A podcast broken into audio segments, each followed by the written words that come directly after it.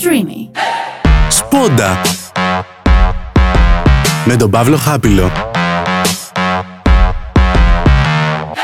Γεια σας καλά παιδάκια, είμαι ο Παύλος Χάπιλος, καλώς ήρθατε στη Σπόντα. Ναι, ακούτε τη Σπόντα με τον Παύλο Χάπιλο. Είμαστε εδώ Παρασκευούλα και σήμερα θα μιλήσουμε για το cancel culture και γενικότερα για την τροπή γιατί εγώ θεωρώ όλο αυτό με αφορμή την J.K. Rowling που συνεχίζει να απασχολεί τα media με τις τρανσοφοβικές δηλώσεις της και να υποστηρίζει τρανσοφοβικά άτομα και θέλω λίγο να μιλήσουμε για το τι είναι cancel culture, πώς έχουμε φτάσει να παίζει τόσο πολύ το cancel culture και εάν αυτό έχει κάποιον αντίκτυπο εν τέλει ή όχι. Ωραία. Λοιπόν, Cancel culture, λοιπόν, είναι όταν ένας, ε, θα πω, όχλος αντεπιτίθεται κυρίως ελεκτικά σε μία περσόνα συνήθως και συνήθως λόγω μιας ατυχούς δήλωσης ή χειρονομίας ή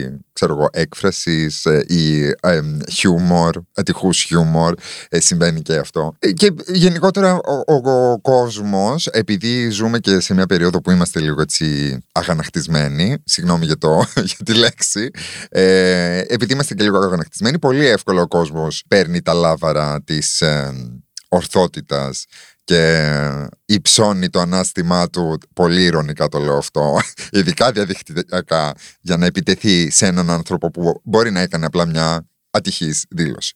Ταυτόχρονα όμως υπάρχουν και άνθρωποι που έχουν βήμα, που έχουν λόγο, όπως είναι και η J.K. Rowling, οι οποίοι κάνουν επικίνδυνα σχόλια και υποστηρίζουν ανθρώπους που κάνουν πολύ επικίνδυνα σχόλια. Ε, για να καταλάβετε, η J.K. Rowling κάνει retweet άτομα πολιτικούς θα πω της Αμερικής οι οποίοι βγαίνουν και λένε σε podcast να πάνε οι άντρες με όπλα να προστατεύουν τις γυναίκες μέσα στις γυναικείες τουαλέτες. Αυτό είναι πραγματικό αυτό που σας λέω. Το οποίο είναι τρομακτικό όταν η J.K. Rowling που έχει τόσα εκατομμύρια followers κάνει retweet τέτοια άτομα. Δεν κάνει αυτά τα σχόλια retweet γιατί είναι και έξυπνη. Κάνει όμως άλλα σχόλια retweet και στέλνει, ας το πούμε, το κοινό της που έχει τις ίδιες απόψεις σε άτομα που είναι πολύ επικίνδυνα για την trans κοινότητα. Λοιπόν, και έχουμε και την J.K. Rowling που λέτε, που παρόλο το shaming και παρόλο το cancel culture, συνεχίζει ακάθεκτη να παίζει το θύμα ουσιαστικά και να λέει ότι το cancel culture είναι κακό και ότι είναι θύμα του cancel culture και όλα τα σχετικά. Τώρα αυτό θα το αναλύσουμε και λίγο περαιτέρω. Ας πάμε να δούμε κάποια παραδείγματα, στο πούμε cancel culture, τα οποία μπορεί να ήταν και, και κακά. Λοιπόν, πριν κάποια χρόνια, ο Jamie Foxx υποτίθεται θα παρουσίαζε τα Oscar. Ωραία.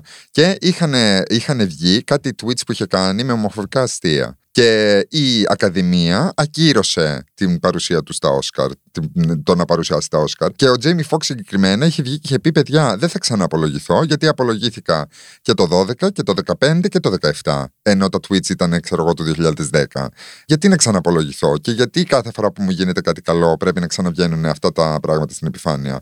Το οποίο είναι συνήθις φαινόμενο για άτομα μαύρα στην Αμερική γενικότερα να προσπαθούν να τα ρίξουν όταν κάνουν κάτι καλό. Και είχε σχολιάσει αυτό το πράγμα. Δεν καταλαβαίνω το cancel culture. Από τη στιγμή που έχω βγει και έχω απολογηθεί, δεν καταλαβαίνω γιατί ξαναβγαίνουν αυτά τα πράγματα στη φόρα. Το οποίο είχε ένα point. Γιατί από τη στιγμή που απολογήσει για κάτι που έχεις κάνει, οι άνθρωποι γενικότερα αλλάζουμε. Και το τι ήταν αποδεκτό σαν δήλωση το 2010 έχει αλλάξει πάρα πολύ από το τι είναι αποδεκτό φέτος.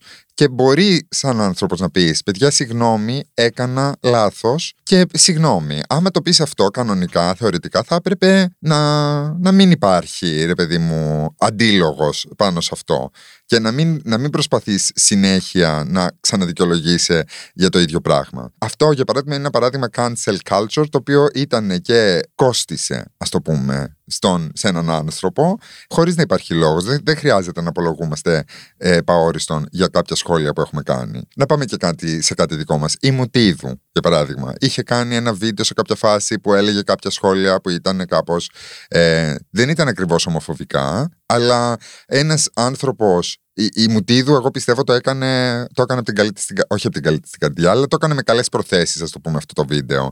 Απλά το χιούμορ που χρησιμοποίησε είναι ένα χιούμορ που ένας ομοφοβικός άνθρωπος μπορεί να το πάρει και να το χρησιμοποιήσει πολύ ομοφοβικά ενάντια στους γκέι. Ωραία.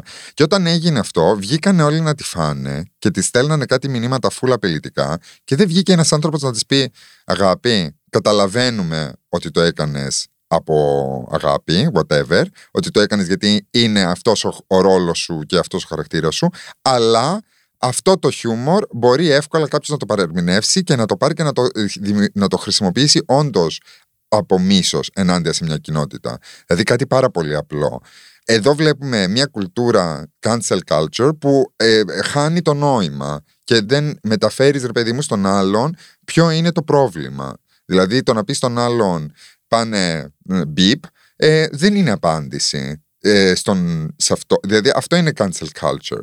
Ε, βέβαια ταυτόχρονα υπάρχουν και άνθρωποι που δεν δέχονται το διάλογο ε, και πολλές φορές δεν μπορείς να κάνεις διάλογο με κάποια άτομα. Θα γυρίσουμε πάλι στην J.K. Rowling. Η J.K. Rowling γενικότερα, ο τρόπος που κάνει τις δηλώσεις της, επειδή είναι και αυτό που είναι, είναι συγγραφέας, ε, ξέρει ρε παιδί μου να χειρίζεται το λόγο, οι δηλώσεις της δεν είναι ποτέ επιθετικές. Δηλαδή πάντα παίρνει σαν αφορμή το φεμινισμό και την γυναικεία δύναμη και υποχθόνια κάπως υποτιμάει τη σημασία των τρανς ατόμων σε αυτό τον αγώνα και ότι τα τρανς άτομα και η τρανς ορατότητα και η τρανς ελευθερία είναι ενάντια στο φεμινιστικό αγώνα. Αυτό είναι μια ρητορική πάρα πολύ παλιά. Δεν είναι καινούργια ρητορική. Αυτή τη ρητορική τη δεκαετία του 80 την χρησιμοποιούσαν ενάντια στις λεσβίες. Παρόλο που οι λεσβίες ήταν πολύ σημαντικός παράγοντας του φεμινιστικού αγώνα. Ε, όταν ξεκίνησε ο αγώνας των γυναικών, δεκαετία του 80, κάπως οι λεσβίες μπήκαν στο περιθώριο και πολλοί κόσμος, ειδικά ε, ε, και αυτό το πράγμα, αυτή η εναντίωση ε, ενάντια των λεσβιών τότε και στις ε, τρανς γυναίκες τώρα, συγκεκριμένες τρανς γυναίκες, έγινε και από τη δεξιά και από την αριστερά, το οποίο ήταν πολύ μπερδευτικό. Το ότι είχαν και οι δεξιοί τέτοιες απόψεις, είχαν και οι αριστεροί, όχι όλοι, κάποιοι αριστεροί τέτοιες απόψεις και κάπως βρίσκανε κοινό παράγοντα αυτό. Τέλος πάντων, τι θα έλεγα, ναι, με την J.K. Rowling, ρε παιδί μου, δεν μπορείς να κάνεις διάλογο γιατί αυτά που λέει δεν είναι ακριβώς επιθετικά. Αλλά οι υποχθόνια υποβιβάζουν την δύναμη και τη φωνή των τρανς γυναικών. Οπότε, ό,τι και να τη πεις, σαν αντίλογο, μπορεί να σου απαντήσει πολύ εύκολα. Να σου πει, Μα εγώ δεν είπα, δεν είπα ότι, ξέρεις, δεν είπα ότι μισώ τα τρανς άτομα. Απλά είπα ότι μπορεί να είναι επικίνδυνα σε έναν κοινό χώρο, δημόσιο χώρο. Που αυτό μπορεί να σημαίνει πολλά πράγματα. Είναι πολύ passive aggressive uh, τρόπος επικοινωνίας της J.K. Rowling.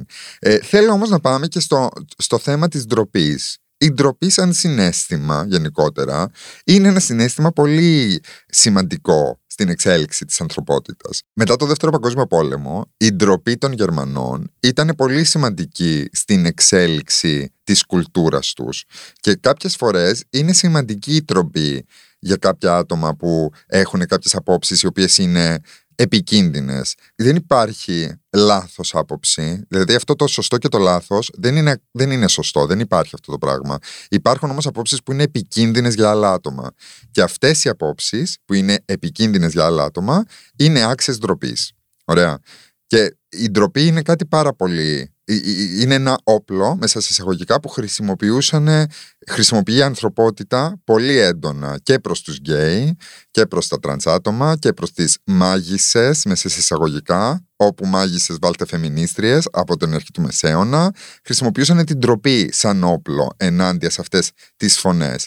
Και όταν αυτές οι φωνές καταλάβαν ότι μπορούν να χρησιμοποιήσουν αυτό το όπλο απέναντι ήταν μια πολύ ωραία αλλαγή, πολιτισμική αλλαγή ας το πούμε και είναι ένα όπλο που δουλεύει τις περισσότερες φορές γιατί σας είπα πολλές φορές δεν μπορείς να βρεις απέναντι διάλογο, δεν λύνονται όλα με διάλογο.